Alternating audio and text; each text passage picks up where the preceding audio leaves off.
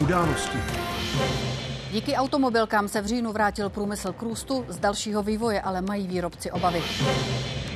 Nejvyšší ústavní činitelé se shodli na podpoře Ukrajiny i na snaze vrátit velvyslance do Moskvy. Dva měsíce války na Blízkém východě. Izraelská armáda se chystá zaplavit tunely teroristů.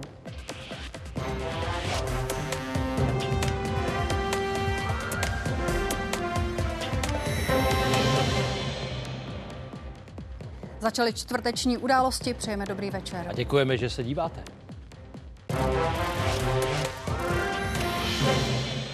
Náznak naděje v ekonomicky těžkých časech. Český průmysl v říjnu posílil. Po třech měsících poklesů přidal skoro o 2%. Pomohla hlavně výroba aut. Většina ostatních odvětví je na tom ale hůř. Podle analytiků tak skončí průmyslová produkce za celý letošní rok v červených číslech možná průmysl dosedl na to pomyslné dno.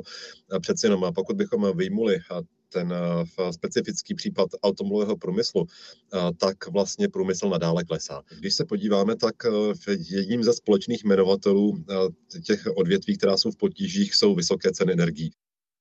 A právě s energiemi plánuje vláda části podniků pomoci. Konkrétní podobu chce kabinet představit do konce roku.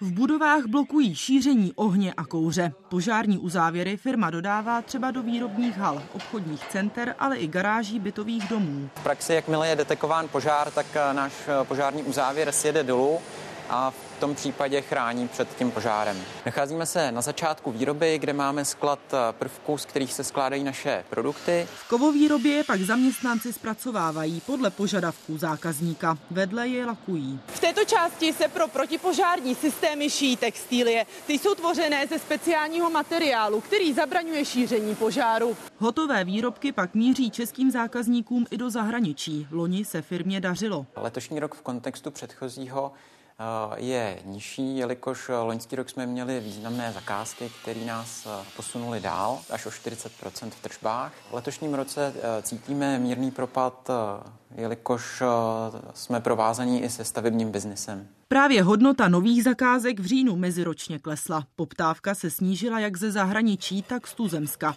Řadě podniků navíc plánování komplikují nejasné ceny energií. Průmyslové podniky potřebují připravovat e, zakázky do budoucna, reagují na výzvy, výzvy e, k zakázkám třeba na dva roky dopředu, ale přitom ta obrovská nejasnost hlediska energetických vstupů je fatální.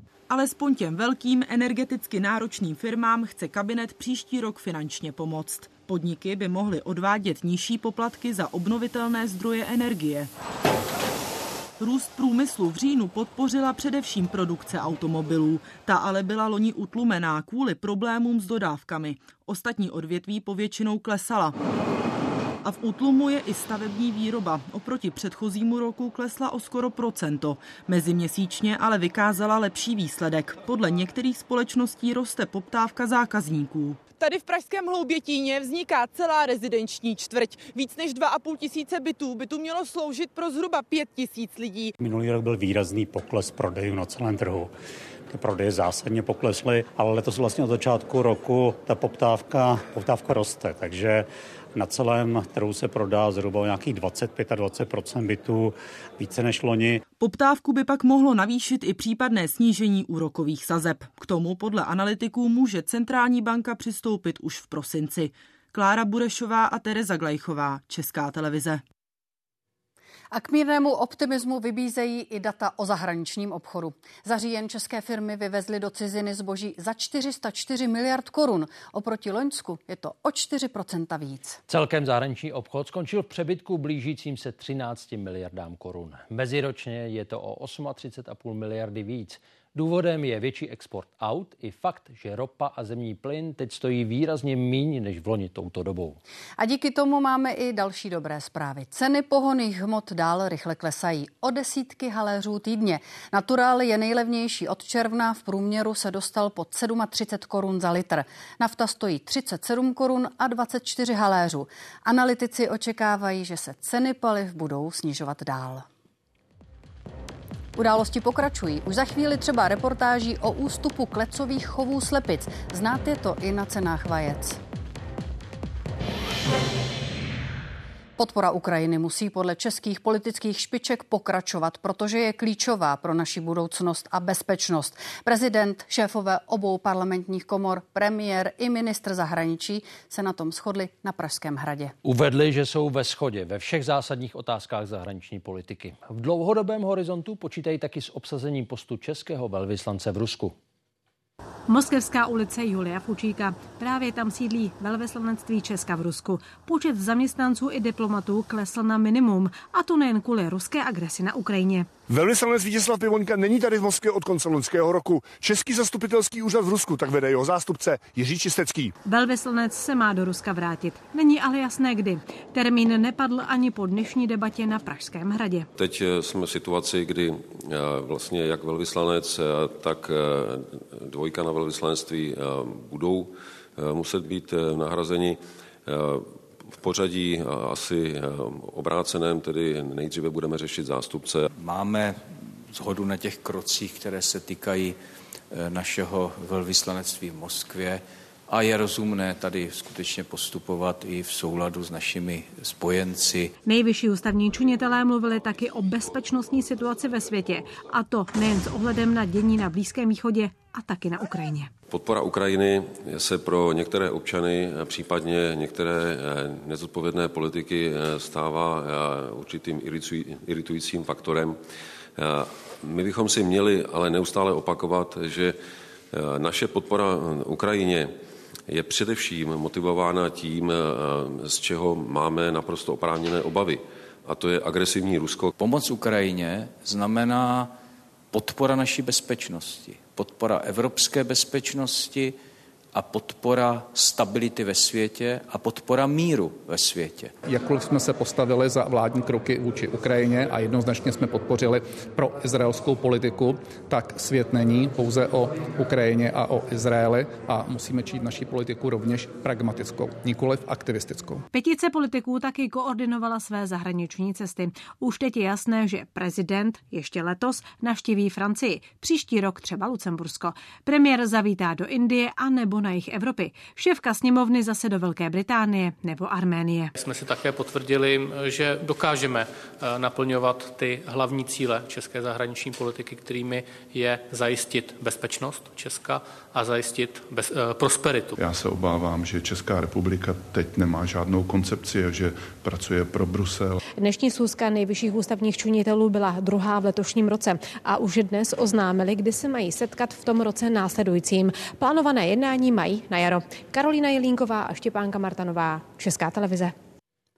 Dva měsíce od začátku blízkovýchodní války. Tu zahájilo 7. října ráno palestinské teroristické hnutí Hamas nečekaným útokem na Izrael. Během masivních raketových salv prolomili stovky jeho příslušníků hraniční bariéru a vtrhli do jižního Izraele, kde krutým způsobem zabili okolo 1200 lidí. Víc než 240 rukojmích pak teroristé odvlekli do Gazy. Izrael následně zahájil letecké údery na Gazu a koncem října i pozemní invazi s cílem zničit Hamas. Čtyři nové hroby ve vojenské sekci hřbitova ve městě Herzlia, nedaleko Tel Avivu. Leží tu i 19-letý Lior Siminovič. Náhrobek zdobí kamínky se vzkazy od přátel a tričko oblíbené restaurace. Počet padlých vojáků už překročil 80, další stovky mají za sebou trauma v podobě zranění. Byl jsem těžce zraněn v dolní části těla. Dalšího vojáka vedle mě zabili. Velitel byl také zraněn. One was killed next to me and another my uh, commander also was injured. Už dva měsíce zažívají Izraelci válku. Vesnice v jižním pohraničí jsou vylidněné. Stále z nich nezmizely stopy masakrů ze 7. října. Oblast je nyní bojovou zónou. Pár kilometrů odtud válčí izraelská armáda v Gaze. V nějakou chvíli boje tady na jihu Izraele skončí. A v takovou chvíli se vynoří naplno otázka, co dál s Gazou. Ona otázka se dá schrnout do jedné věty. Kdo by měl vládnout Gaze? Amerika má svého kandidáta. Chceme vidět Gazu a západní břeh sjednocené pod zprávou palestinské autonomie. Izrael nesouhlasí.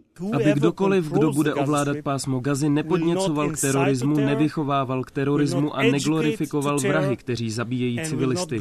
Bohužel palestinská autonomie nesplňuje tyto tři kategorie the Palestinian Authority does not apply to these three categories. Prohlášení palestinského prezidenta ze 7. října ani náznakem neodsoudilo masakry páchané islamisty v Jižním Izraeli. Prezident vydal instrukce pro ochranu palestinského lidu, přičemž zdůraznil právo palestinského lidu bránit se proti terorismu osadníků a okupačních sil. Po 30 letech vlády palestinské autonomie se v tamních městech veřejně oslavují zbraně a atentátníci.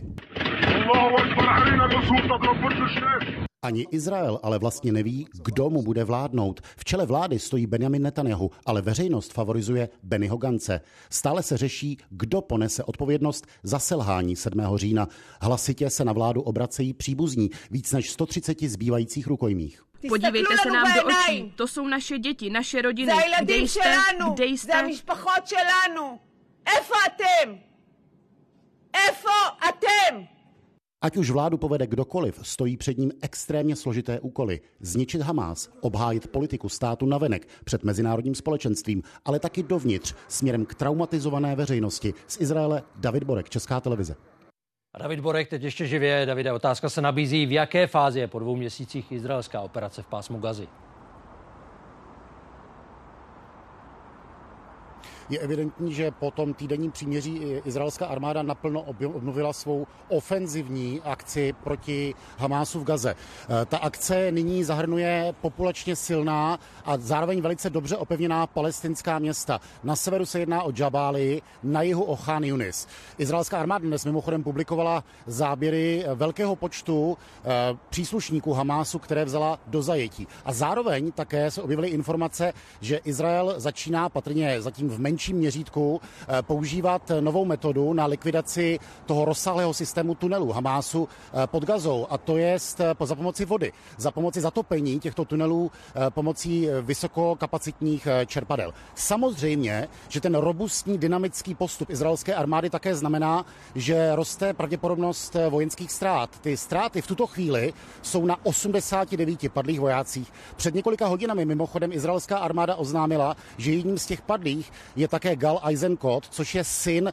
Gadyho Eisenkota, bývalého náčelníka generálního štábu a zároveň stávajícího člena válečného kabinetu. To mimochodem ukazuje, že izraelská armáda skutečně je armádou všenárodní a že Stovky tisíc izraelských domácností se v těchto hodinách každý den bojí o osud svých eh, synů a dcer. A zároveň platí, že Izrael navzdory tomu poměrně razantnímu postupu proti centrum Hamásu v Gaze stále nemá garantováno, že dosáhne těch svých vojenských cílů, tedy likvidace Hamásu. O tom si možná nepromluvíme teď v prosinci 2023, ale třeba v prosinci 2024. Lékařské odbory zítra podepíšou dohodu s ministerstvem o růstu platů. Většinově se na tom dohodli se šéfy místních organizací. Dohoda má zajistit lékařům až 15 tisíc měsíčně navíc a ostatním zdravotníkům 5% růst výdělků. Komora i odbory na jejím základě doporučí stáhnout výpovědi z přesčasů. Skončit, skončit by tak měl protest, který omezil péči o pacienty. Tohle bereme jako první krok k tomu, že se budou ty změny realizovat, ale nemůžu popřít, že taky eh, dvě veliké nemocnice jako Hradec Králové a fakultní nemocnice Brno Bohunice to neakceptují. Tam za ten vývoj oni se zřejmě domluví na místní úrovni nějak. Ve většině nemocnic se hned zítra obrátí odboráři na ředitele, aby se domluvili na dalším fungování. K běžnému provozu by se podle jejich vedení mohla většina zařízení vrátit v průběhu příštího týdne. Já jsem rád, že jsme se opravdu dohodli a domluvili na řadu věcí stran vzdělávání. Jsem velmi rád, že druhé a to zásadní téma přes časy jsme nějakým způsobem vyřešili. No a samozřejmě finálně jsme se dohodli i o té ekonomické stránce, která se nakonec ukázala tou klíčovou. Zhruba polovinu slepic v Česku stále farmáři chovají v klecích. Už zhruba za tři roky to ale nebude možné. Náklady na přestavbu chovů odhadují úřady na 3 miliardy korun. Stále ale není jasné, zda bude zákaz platit v celé Unii. Čeští chovatelé se obávají konkurence. Vejce z podestýlkového chovu jsou totiž dražší.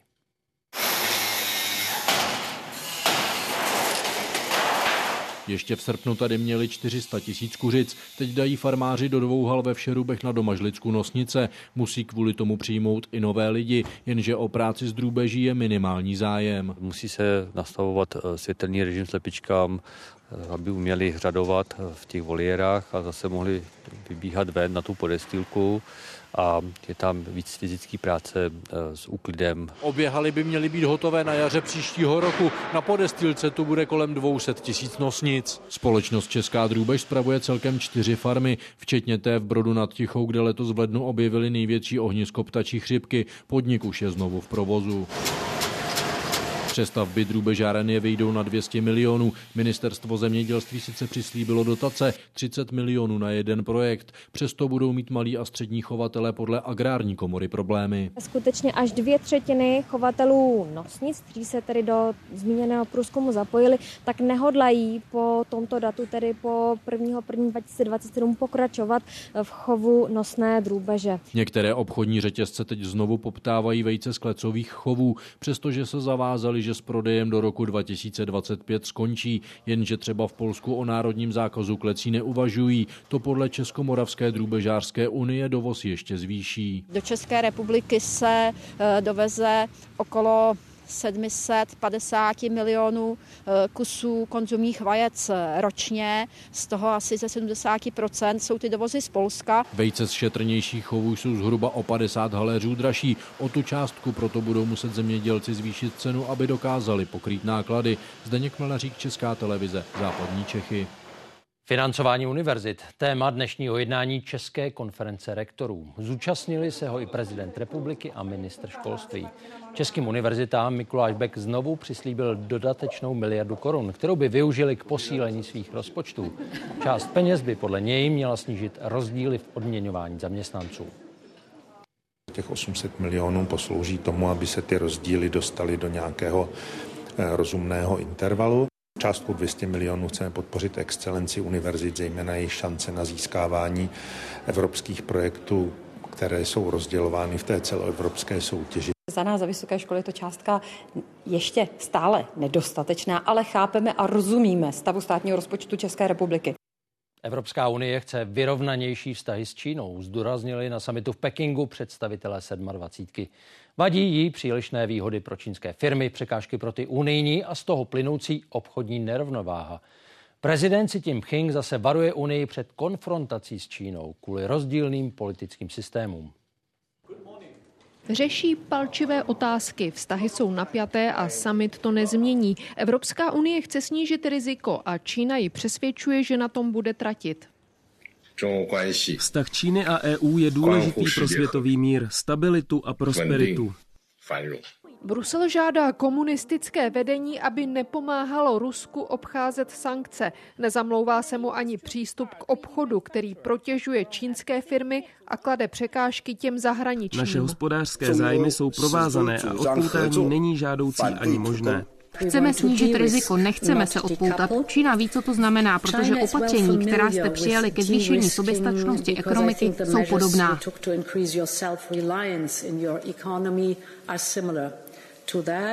Peking si potřebuje udržet přístup k evropským technologiím. Uvítal by víc investic. Ekonomiku táhne dolů krachující trh s nemovitostmi a dluhy provincií. Proti evropské i americké politice snižování rizik má Čína vlastní strategii. Obrací se přímo na podnikatele, vlivné osobnosti i konkrétní státníky, u níž očekává vstřícnější přístup.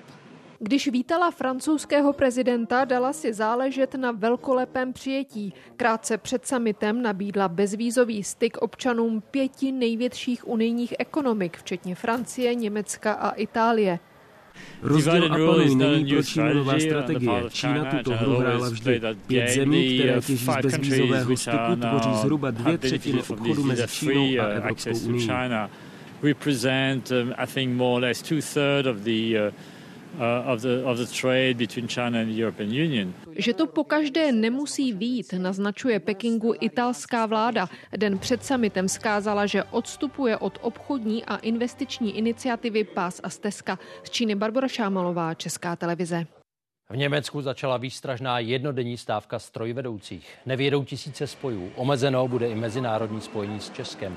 Vlaky do Berlína a Hamburku budou končit buď v Drážďanech nebo už v Děčíně. V regionální dopravě nepojedou vlaky mezi Chebem a Norimberkem.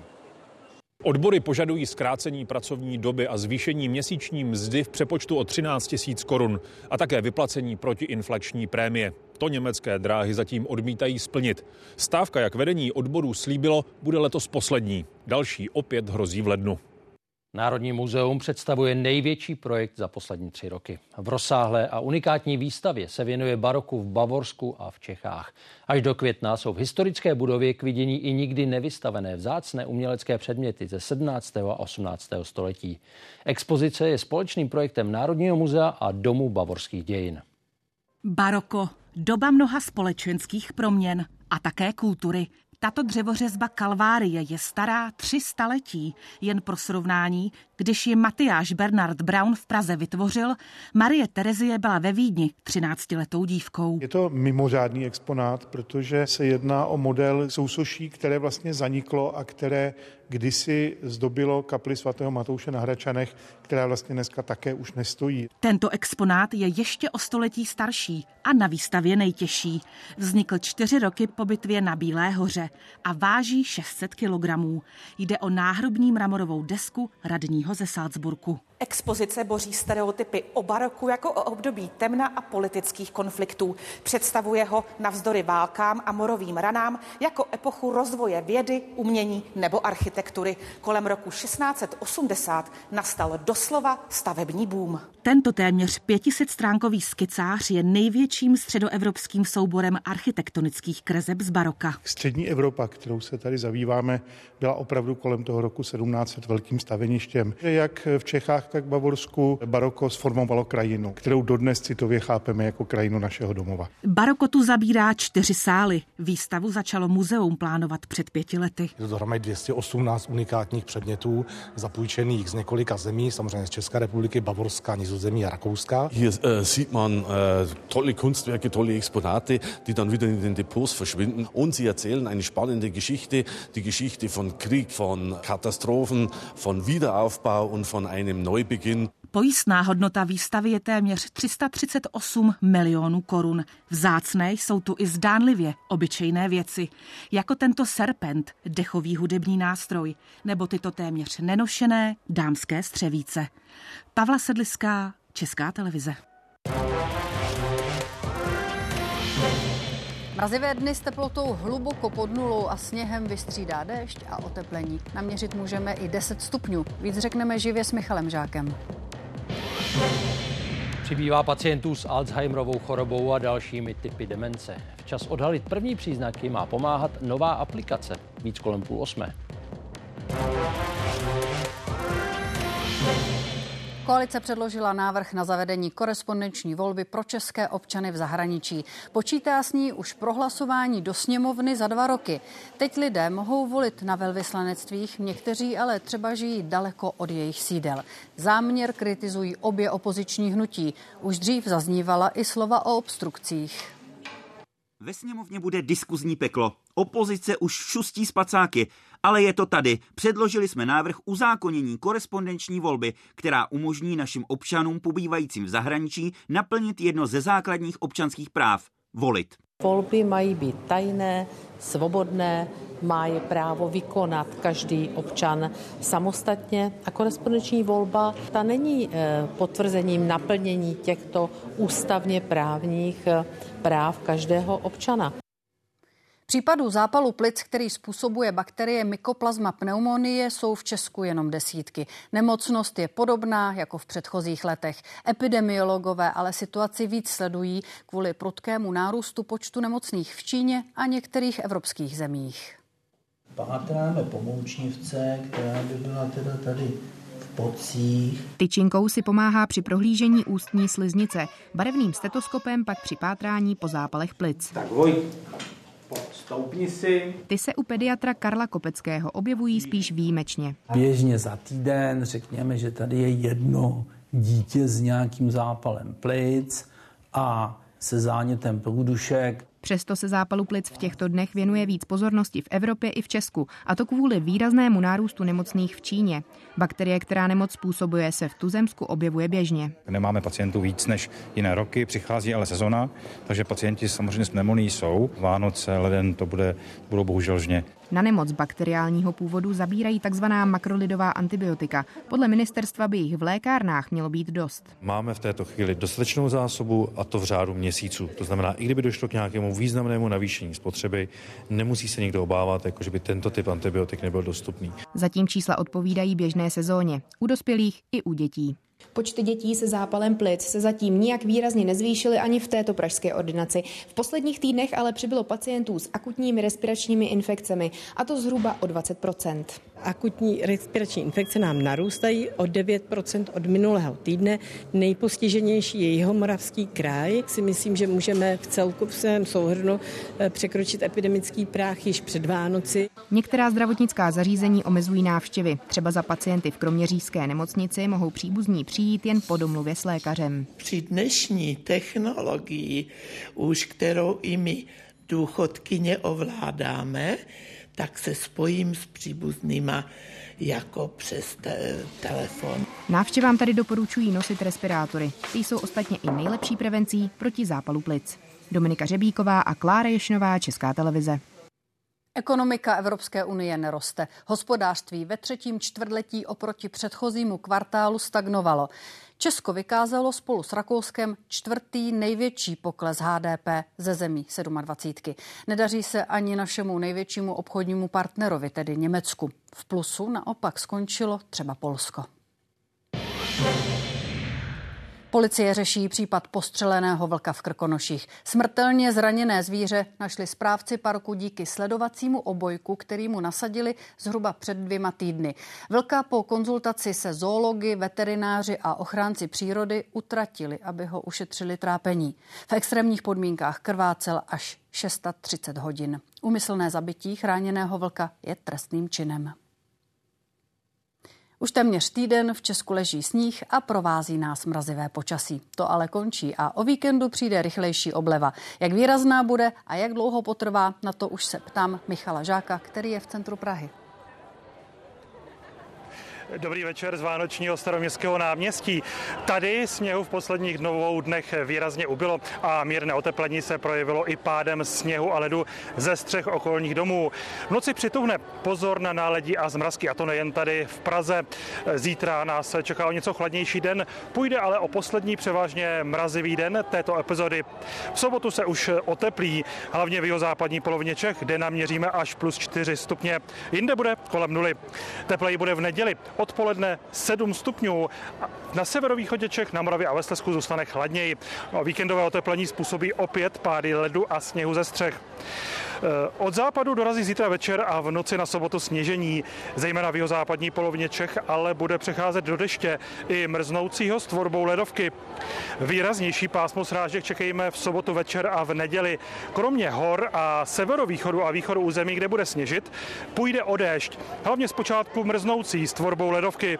Na severovýchodě to může zpočátku klouzat i v neděli. Eh, tady v Praze tedy sníh během víkendu většinou roztaje a podobné to bude i jinde jinde v nížinách Čech. Na horách se ale víkendová obleva prakticky neprojeví. Na Šumavě bude nejtepleji, většinou slabě nad nulou a objevit se tam můžou i dešťové kapky. Jinde zůstanou teploty většinou pod bodem mrazu a srážky budou sněhové. Vydatnější na dílku by měla přinést neděle. Současně se občas rozfouká silnější vítr. Víkendem oteplování neskončí. Ještě tepleji bude v první polovině příštího týdne, pak se mírně ochladí.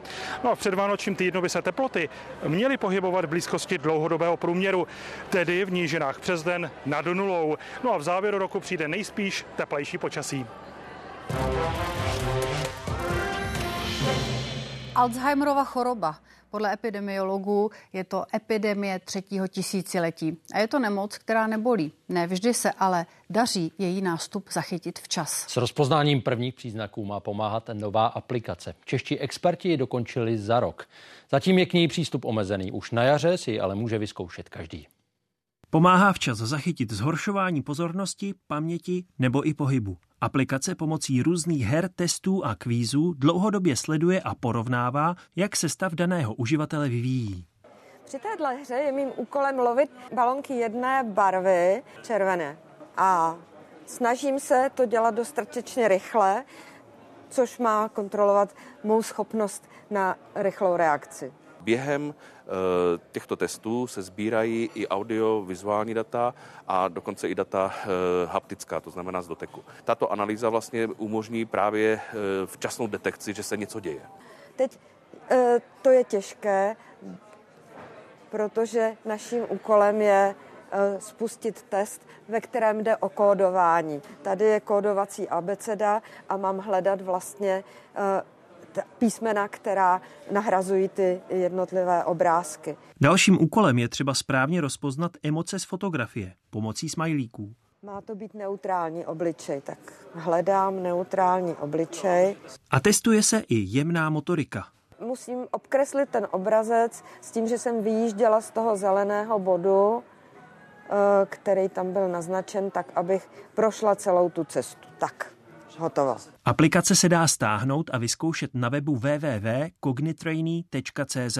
V současné době v omezeném režimu, to znamená omezený počet uživatelů. Dostupná zdarma pro všechny by měla být během čtyř měsíců. Aplikace Cognitrainy je vyvíjená na zařízení s uhlopříčkou displeje aspoň 10 palců nejde o technologickou věc, ale o ergonomii, tak aby pro seniory bylo komfortní pro použití. Na, na telefonech by to bylo velmi nevhodné. K dispozici bude na všechny operační systémy, tedy Android, Windows i iOS. Martin Lulák, Česká televize. Podle odhadů trpí v tuzemsku Alzheimerovou chorobou nebo dalšími typy demence asi 180 tisíc lidí. Většinou se to týká těch nad 65 let. Příznaky se ale můžou objevit už v mladším věku. Nemocných bude podle, kvůli postupnému stárnutí populace přibývat. Už za tři roky by jich podle odhadů lékařů mohlo být přes 300 tisíc. Léky, které by dokázaly člověka úplně uzdravit, zatím nejsou. Ale dostupné preparáty na trhu umí oddálit progresy a zpomalit progresy, progresy těch nemocných. Časným zahájením léčby my vlastně poskytujeme čas tomu člověkovi. Čas, který může e, trávit v domácím prostředí, čas, který může trávit e, s příbuznými. Jako prevence fungují činnosti, které spojují jemnou motoriku s mentální námahou. Třeba výuka cizích jazyků, psaní rukou nebo hra na hudební nástroje. Důležité je i procvičování paměti, pohyb a zdravá strava. Péče nejen o pacienty s, Alzheimerovou chorobou bývá náročná. Rodiny stále častěji využívají odlehčovací služby. Ty zatím fungují v sociální oblasti. Ve zdravotní péči ale chybí. O zavedení do systému teď debatovala ministerstva, organizace i politici. Ludmila Jansová bývá dezorientovaná a zapomíná. Rodina proto vyhledala tříměsíční odlehčovací službu, kde na ní dohlížejí. Doma bych třeba vyšla ven a mohla bych se ztratit. Báli jsme se, že třeba zapomene vypnout sporák, že by se mohlo cokoliv přihodit. To Dana Bukačová zvolila denní stacionář. Matku sem vodí každé ráno už rok. Když jdu do práce, tak potřebuju být v klidu a mít jistotu, že o mamku bude postaráno, že se nemusím strachovat. Se zaměřím na to, co ten člověk zvládá a snažíme se to co nejvíc udržet ty jejich jakoby, činnosti. Obě odlehčovací služby jsou propojené. Zařízení funguje 24 hodin denně. Rodiny tak mohou pomoc využívat po celou dobu. Pomoc by potřebovala i Lucie Ovsenáková. Nepřetržitě se stará o manžela z ALS. Ochabuje mu svalstvo a je napojený na plicní ventilaci. To, co zvládne ona, ale sociální pracovníci dělat nemohou a zdravotní péče téměř není. Zdravotní pojišťovna uhradí maximálně tři hodiny a to si ještě tu sestru musím sehnat, což není úplně běžné. A třetina pacientů na plicní ventilaci doma tu sestru nemá vůbec. Sestru hledala rok, teď ji střídá v péči o manžela, třeba aby mohla odjet na jednání do sněmovny. Já jsem se několikrát cítila mizerně, že to nezvládám. Brala jsem to jako nějaké svoje selhání. Ehm, teďka až po těch pěti letech mi došlo, že to není selhání moje. Zástupci rezortu zdravotnictví, sociálních věcí, odborných společností i rodin se sešli vůbec poprvé. Řešili, jak zavést zdravotní odlehčovací péči do systému. V jakém objemu by ta péče měla být poskytována? Kdo by ji měl poskytovat? I ty jeho pečující měli eh, možnost eh, si od té péče jednak odpočinout, anebo aby vlastně dostali možnost, aby s tou péčí mohl někdo kvalifikovaně pomoct. Aby bylo možné poskytovat i tu eh, komplexní zdravotní péči právě i v domácím prostředí. Z prvních dat vyplývá, že vysoce intenzivní domácí péči déle než rok využívá zhruba 7 tisíc lidí. Další stovky jsou na domácí plicní ventilaci. Pokud bychom se dostali do toho středního levelu odhadu kolem těch pěti tisíc, tak by to stálo zhruba 4,6 miliardy, kdyby tito pacienti byli trvale v péči třeba nemocničního zařízení. Rodiny a blízcí šetří státu opravdu velké peníze. Proto se shodli, že je třeba domácí pečující víc podpořit a taky zakotvit odlehčovací, tedy respitní péči do zákona o zdravotních službách. Lea Strovcová, Česká televize.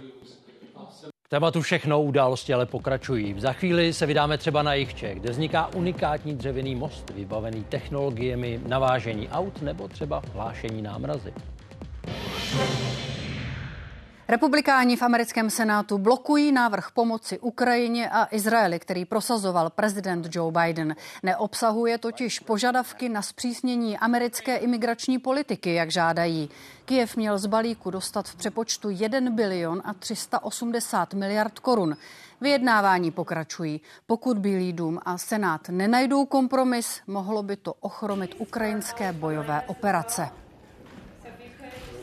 Ukrajinský Mikolajiv už víc než rok řeší problémy s vodou. Je slaná, tvrdá a nedá se tedy pít. Může za to vodovod mezi městem a řekou Dněpr, ze které ji tamní obyvatelé čerpali. Město tak musí pitnou vodu rozvážet v cisternách. Naplnit mísu, namočit pomůcky, vymáchat a vyždímat. Z vody se v Mikolajevu stala žádaná komodita a její využití se musí dobře plánovat. Já jsem můj, takže můj peru houbičky a štětce ve vodě z kohoutku a pak je proplachuji odděleně v pitné. Bojím se, aby je zákaznice měly čisté. Já chvíluji, že ona bude čistou dla klientů. Voda, která teče z kohoutku, je pouze užitková. Lidé ji používají na uklízení nebo praní. I to je posun. Ještě loni chodili s prádlem po staru k řece. Sebou jsme vzali tašky, neproutěné koše jako v dávných dobách. Nosili jsme v nich mokré vyprané ložní prádlo a pak ho sušili. Pastilnou svoje tam šoš. No i sušili. Veškerou vodu na pití nebo vaření mají manželé Matvijenkovi v barelech. Jednou týdně je naloží do auta a jedou je naplnit k trolejbusům, které vodu rozváží po městě. Jiní si pro zásoby musí chodit každý den. Loni 12. dubna řekl starosta, že voda nepoteče tři dny. A kolik už uteklo času? tři doby. Stílky už prošlo. Právě loni v Dubnu Rusové zničili potrubí, které do města přivádělo pitnou vodu ze zhruba 80 km vzdálené řeky Dněpr. Od té doby muselo město začít využívat bližší vodní zdroje, jenže voda z nich byla buď moc slaná nebo zakalená. A přestože se situace zlepšuje, problémy s vodou přetrvávají. Boris Kudar pravidelně obchází čerpadla, kde si lidé mohou vodu nabrat. Sbírá vzorky a zkoumá kyselost, tvrdost i salinitu. Úroveň soli 617. Na většině parametry překračují povolené normy. V Česku nebo Německu budou normy přísnější. Zdejší voda, kterou považujeme za pitnou, se tam pít nedá. S nástupem nějaké krize nebo války se tyto standardy То же snižují. самое с наступлением какого-то кризиса или войны эти стандарты опускаются. Dokud se nepodaří vystavět nový vodovod, bude voda v půlmilionovém městě stále dobrá jen na mytí nádobí. Jan Řápek, Česká televize Mikolajiv.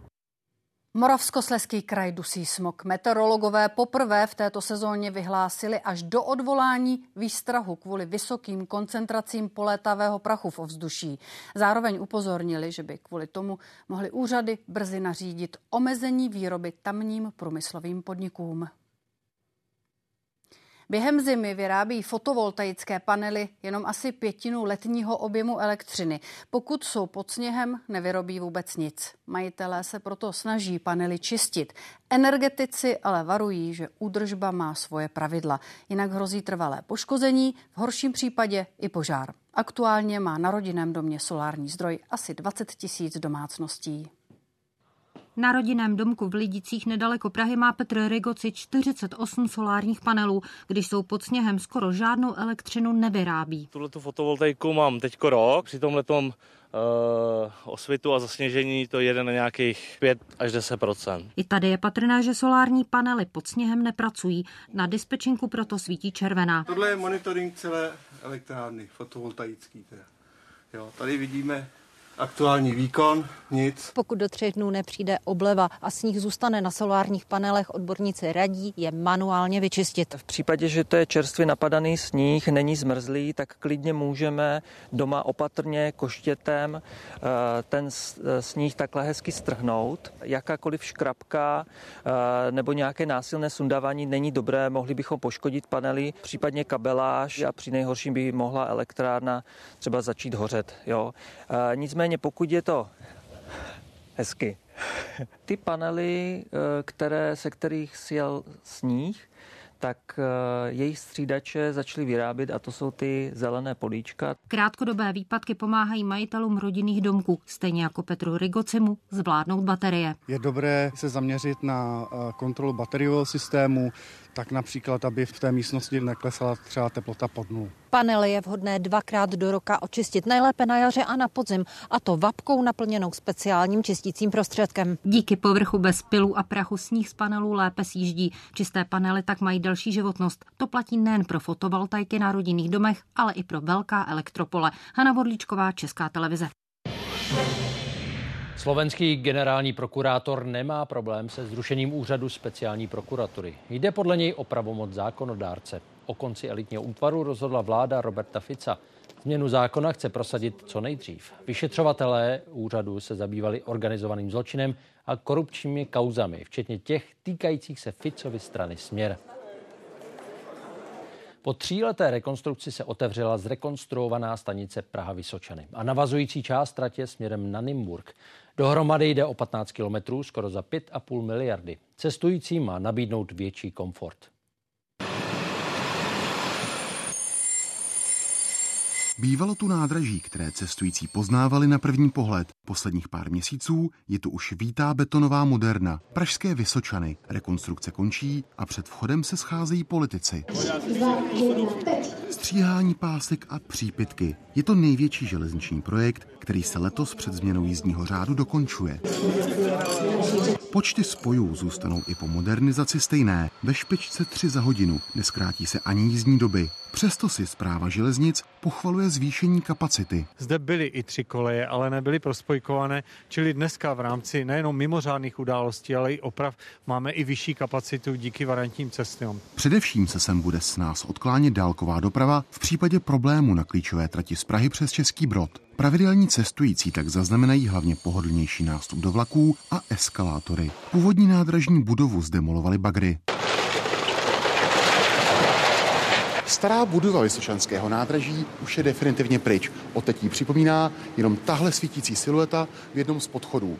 Podobných situací, kdy se volí mezi zachováním starého a ceného a stavbou nového a funkčnějšího, teď v Praze výrazně přibývá. Hraje se hlavně o podobu Vyšehradského mostu. Smíchovské nádraží už se bourá a nejnovější téma hlavní nádraží. Nové domy nad kolejemi by podle studie historickou fantovou budovu a výpravní halu obklopily ze všech stran betonem. Před mnoha lety, často za velice podivných okolností, se převáděly pozemky ze státu na tyto developery namísto toho, aby se převáděly na město. Bohužel to není možné teďka vrátit, ale město má ten nástroj v podobě územního plánu. Dopravní projekty přímo v Praze byly v posledních letech trochu omezené, protože město je relativně bohaté a jako takové hůř čerpá evropské dotace. V loni ale stát sehnal úvěr od Evropské investiční banky a právě díky němu rozjíždí další pražské projekty i dilemata. Jan Beránek, Česká televize.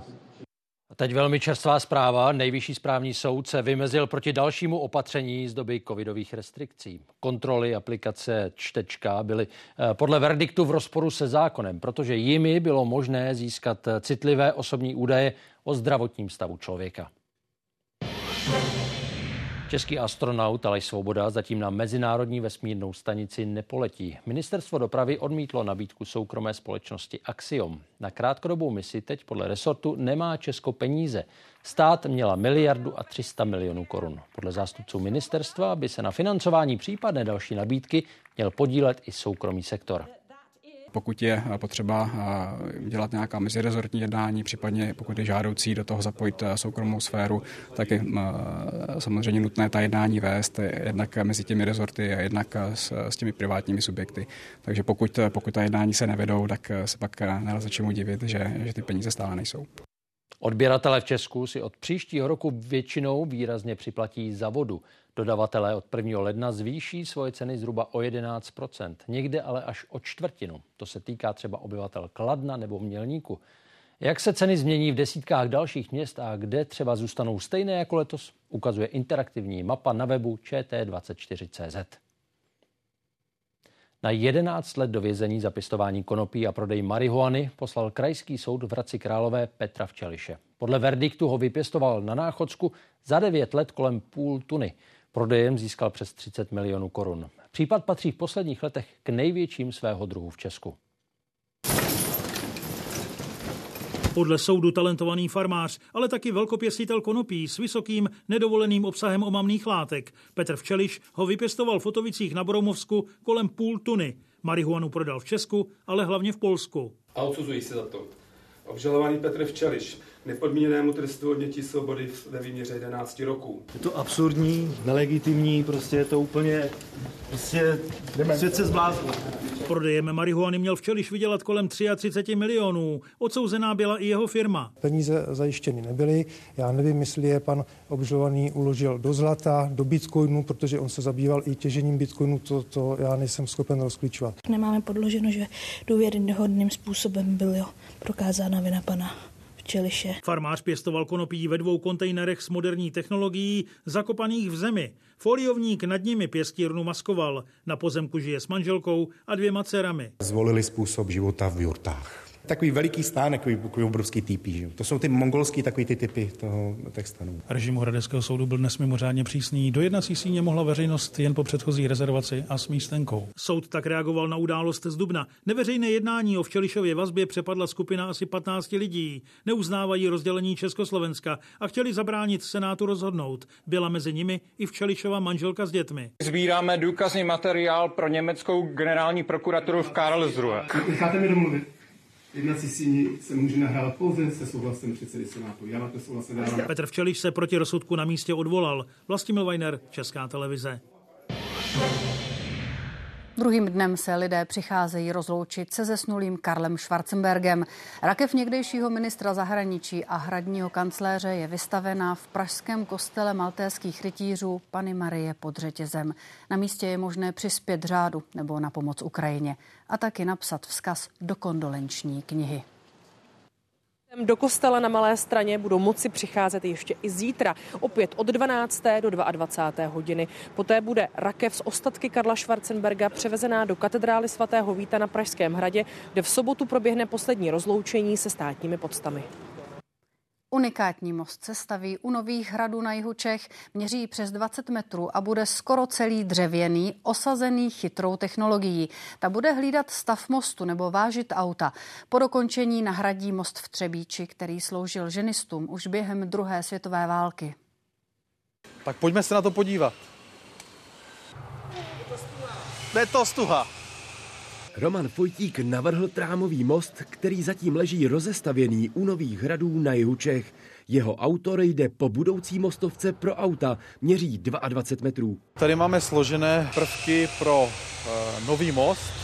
Bude to jeden z největších e, trámových dřevobetonových mostů v Evropě. Na jaře ho usadí v Třebíči, kde loni rozebrali starou konstrukci. Byla taky unikátní. Mr. Churchill stepped onto German soil over a Bailey Bridge. Šlo o lehký, snadno smontovatelný a pevný most. Bailey Bridge vyvinuli Britové během druhé světové války pro ženijní jednotky. V Třebíči už ale dosloužil. Pro novou konstrukci ze 100 kubíků dřeva jsou na místě připraveny základy. Ten původní most eh, byl starý Bailey Bridge.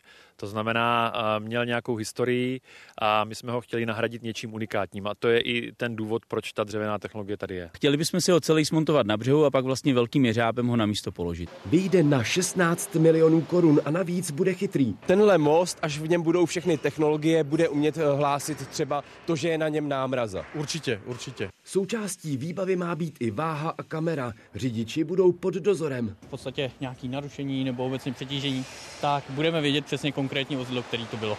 Vší silou, co, co mám. Technologie s hydroizolací mají zaručit, že most vydrží více než 100 let. Martin Donát, Česká televize Jižní Čechy. Snížit riziko návratu do vězení. Cíl projektu práce za mřížemi zaměřeného na lidi se závislostí. Užívání návykových látek patří mezi výrazné faktory recidívy. Ve vězení strávil Jan Drtina tři roky kvůli drogám, se kterými začal ve 20. Následně jsem je začal i prodávat a vlastně to mě po nějakých 10-12 letech eskapát tady, tady, tady do toho ražení mě dostalo vlastně za mřížek. Rozhodl se, že se nikdy nechce vrátit. Teď pracuje jako odborný poradce, který pomáhá lidem po výkonu trestu vrátit se do života a vyhnout se další kriminální činnosti. Podle odborných odhadů se do vězení v Česku vrací až tři čtvrtiny vězňů. Na to upozorňuje i nová kampaň. Neměl jsem prachy, byl jsem zoufalý. Za pár dní jsem v tom byl zpátky. Do programu je zapojeno 12 zařízení. Jedním z nich je i pankrátská věznice. Lidem za mřížemi jsou určené třeba speciální noviny. My tam ty osoby nakontaktujeme, uh, už začínáme s nimi jako vypracovat na nějakém povýstupním plánu a ten vztah vlastně dál rozvíjíme po tom propuštění. Speciálně vyškolení sociální pracovníci pomáhají například sehnat bydlení, práci, registrovat se u lékaře nebo vyhledat centra pro drogově závislé. Právě těch je v českých věznicích většina. Podle dat z roku 2022 to bylo přes 12,5 tisíc lidí. Lidé, kteří byli závislí předtím, než šli do výkonu trestu, tak vlastně mají pocit, že tím vězením to vyřešili tu závislost, protože tam nějakým způsobem zvládli uh, abstinovat, zvládli ty drogy nebrat. Návrat do reality ale často neodpovídá představám. I proto odborníci doporučují po propuštění využít služby arektologických center a tím riziko recidivy snížit. Kateřina Poláková, Česká televize. Lodníci obnovili přepravu nadrozměrného zboží po Labi. Řeka nebyla kvůli suchu pro nákladní lodě splavná od května. V severočeských přístavech tak čekali zásilky na vývoz. Podzimní srážku hladiny Labe zvedly, z Lovosického přístavu proto mohly vyrazit tři víc než 100 tunové transformátory. Pomalu dolů.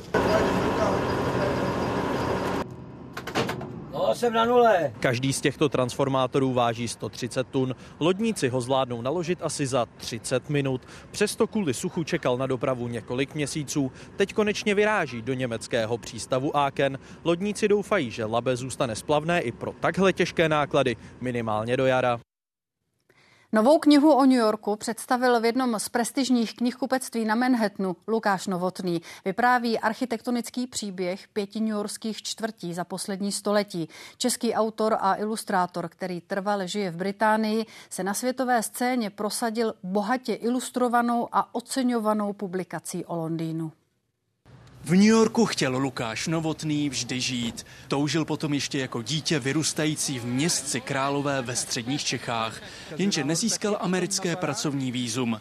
Sen se mu splnil jinak. Napsal o největším americkém městě knihu. Je to naprosto uh, nepopsatelný pocit jít do kteréhokoliv knihkupectví v New Yorku a vidět tam svoji knihu a je to šílený. 190 stran věnuje ikonickým i méně známým stavbám.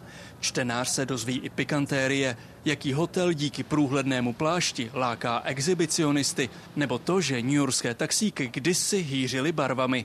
Jednobarevná žlutá je nahradila až od 70. let. Díky tomu, že jsem ilustroval ty taxíky a ukázal jsem to všem, doufám, že si lidi to připomenou a že to bude trochu v podvědomí. Knihu poprvé podepisoval na Broadway. V domovském knihkupectví významného nakladatelství, které se věnuje hlavně bohatě ilustrovaným knihám. Zdálo se nám to jako dobré propojení uh, pracovat s ilustrátorem o dějinách architektury v New Yorku. Novotný už teď plánuje další knihu. Zaměřit se chce na architekturu budov v Los Angeles v Kalifornii. Bohumil Vostal, Česká televize, New York. Dnes začala Chanuka, osmidenní židovský svátek světel. Právě se živě díváme na pražské Palochovo náměstí, kde září obří osmiramený svícen. Jeho zažehnutí předcházela modlitba za Izrael. Chanuka je svátkem pohyblivým. Připomíná zázrak, kdy podle Tóry hořel olej v jedné nádobě místo jednoho celých osm dnů. A události komentáře dnes večer rozeberou i zahraniční politiku Česka. V debatě s ředitelem zahraničního odboru prezidentské kanceláře Jaroslavem Zajíčkem a poslanci Radkem Vondráčkem z Hnutí Ano a Ondřejem Lochmanem za starosty. Zítra budeme sledovat podpis dohody mezi Ministerstvem zdravotnictví, VZP a zástupci lékařů. Navýšení výdělků ukončí protesty, které omezily péči o pacienty. Na plaveckém mistrovství světa v krátkém bazénu dnes české ženy bojovaly v závodu štafet o medaile. Jak se jim dařilo? Ptám se Petra Vichnara. Dobrý večer. Eh, ve finále polohových štafet na 4x50 metrů skončilo naše kvarteto ve složení Barbora Janíčková, Kristýna Horská, Darina Nabojčenko a Barbara Semanová na osmém místě. Podrobnosti a reportáž a další sport za chvíli. To je všechno z událostí. Dobrý večer.